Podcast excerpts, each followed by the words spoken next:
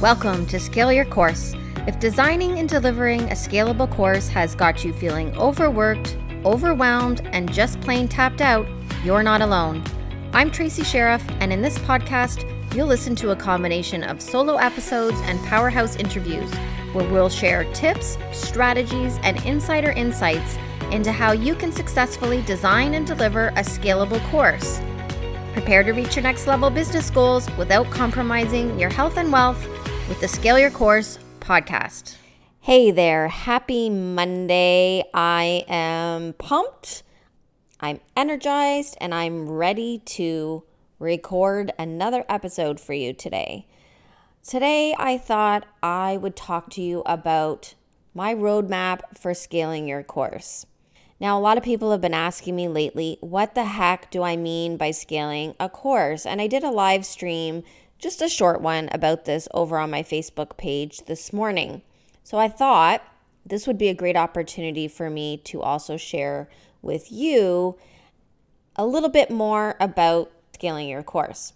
So I've mentioned in previous episodes that I'm of the belief that scaling your business with courses is a great option, but the challenge that I see people having is that they're actually trying to scale their business with a course that's not scalable. So what do I mean by not scalable? I essentially mean that you aren't able to get the same results for a larger volume of participants.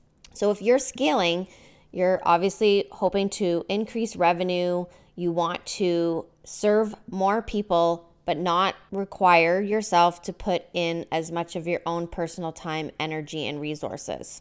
That's what scaling is. So my roadmap for scaling your course is about looking at the effectiveness of the design and the efficiency of the delivery in order to make sure that you have a scalable course that can help you scale your business. It's about preparation. So if you're someone who wants to spend less time and energy working in and on your course or program, so you have space for new projects or joint ventures, the strategies that I share with my clients would help you achieve that goal. If you're someone who wants to increase or even double the enrollment in your online course or program, but you're concerned it might compromise the quality of the experience or the outcomes of your participants, you also are someone who could benefit from the strategies of Scale Your Course. Maybe you're currently teaching a program live or you want to remove yourself from that role, but you don't really know how to go about it. You also would benefit from Scale Your Course or the strategies applied in Scale Your Course. Or maybe you have participants that you feel need more from you or your team than you have the capacity to give, and you're looking for a better way to meet their needs, but you want to protect your own time and energy. Scale Your Course strategies can also assist with that. You may wonder why I'm interested in helping you scale your course. Well, I can tell you that when I first started teaching, I did all the things. I made myself available for students before class, after class, anywhere in between. I answered emails late at night. I provided lots of feedback. I offered to meet to review content. I tutored students who were struggling. I wanted to make sure no one was left behind, and I did so much, and it burnt me out. Their success was my success, so essentially, like, I wanted to be there for them. But it was at a cost. So we know that good teaching is about showing up for your people. But at the same time, teachers need to be aware of the fact that they can get burnt out and burnt out really fast if they don't consider the energy and the amount of time and resources that they're needing to put into the actual teaching part. Resentment can build, corners get cut, and what happens? The quality of the learning goes down. So I've had to learn from a variety of experiences, different tips in order for me to really make sure that I can still get the quality experience for my students that's going to get them across the finish line in the biggest way, but protect my own time and energy at the same time. So I asked myself, what could I do to reduce my involvement but increase their success? how could I set up my course to serve as good, if not better, for my students, but do less? I had to have a mindset shift, and this is where I started investigating and learning more about designing learning for scale. So I don't have it all figured out, and it's still things that I am applying in my own teaching practices today, but I am helping my clients and continue to experiment with different strategies in the online portals that I do teach in. I feel that many of the concepts and strategies that I've learned in my academic courses are completely transferable to the online coaching environment.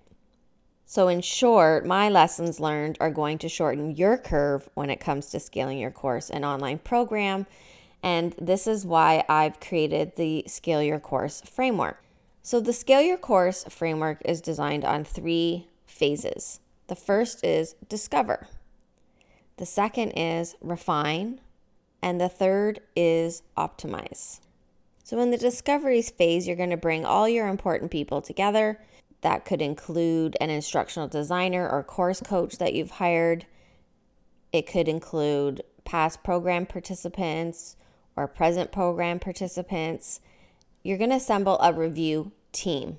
This review team is going to offer you the opportunity to gain a three sixty perspective of your course. Once your review team is assembled, you're going to complete an audit. It's a comprehensive audit that you're going to embark on. You're going to audit your feedback from past and present students. You're going to audit your curriculum. This is like a review of your mission and vision and your destination and your roadmap. You're going to audit your content, and this is where you're looking at your content being aligned with your outcomes, if there's any missing elements, if there's roadblocks for your clients or your students. You're going to audit your community if you have one. Communities are an extension of your course or online program, and so we need to consider them as part of the learning container. And you're going to audit your team if you have one. So this is where we're going to look at the positions, the filled roles, the responsibilities, any holes in your team. And this audit process can really open your eyes to problems that you didn't even know were there.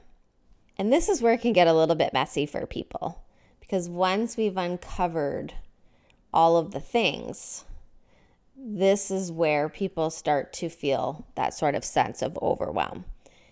Now, I will point out, though, that part of the audit process is also looking at strengths.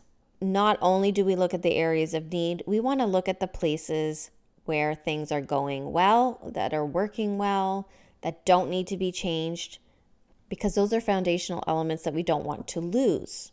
So they're equally, if not more important, than the areas we need to fix. Phase two of this process is the refinement phase. And this is where we're taking the areas of need that we've identified and we're going to prioritize them and move into this phase of refinement. So we're going to potentially strengthen the foundation of our curriculum. This is where any gaps that we've uncovered in the discovery phase, phase one, are going to be filled. It could be gaps in knowledge, understanding, skills. There could be structure or flow issues. This is where we're going to update the curriculum. The next piece to phase two is refreshing content. So this is where we need to consider what new or updated resources or templates or videos and images need to be added. We look at how learning is consumed, if it's actionable, and if it's digestible. We sprinkle in the quick wins. I talked about that in a previous episode. And we're going for effectiveness and efficiency. Everything we do, that's our mission. The third phase is optimization. And this is where we're ensuring that we're optimizing our team, we're optimizing our platform, we're optimizing our onboarding process, and we're optimizing workflows and systems. Optimizing your team is really looking at where we found any holes and fixing them, right? You can have different people taking on different roles entirely. You can add people to your team. You can enhance the skills of the people on your team. But this is where we really look at where the team itself needs to be optimized. Without an optimized team, you can't deliver efficiently. Then we look at optimizing the platform. This is where you host your course content or your program content. We look for places where you can utilize features of your platform that you haven't previously used, where you can offer more interaction and feedback opportunities. We think about gamification. There's a whole bunch of things that we look at when we're optimizing the platform. And then as part of the process too, we look at optimizing the onboarding process, a multi-step onboarding sequence. I'm not about just a one and done email. It's about multi-step, and you really want to prime them for learning and engagement. And finally, we look at those workflows and systems. So based on the changes we've made to the curriculum, the content, the team, the platform, we select places in the delivery workflow that could use some tweaking to make it more efficient.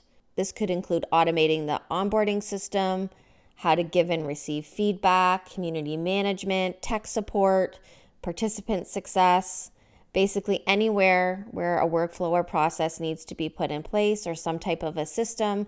This is where we're looking to make enhancements. So that's the Scale Your Course roadmap.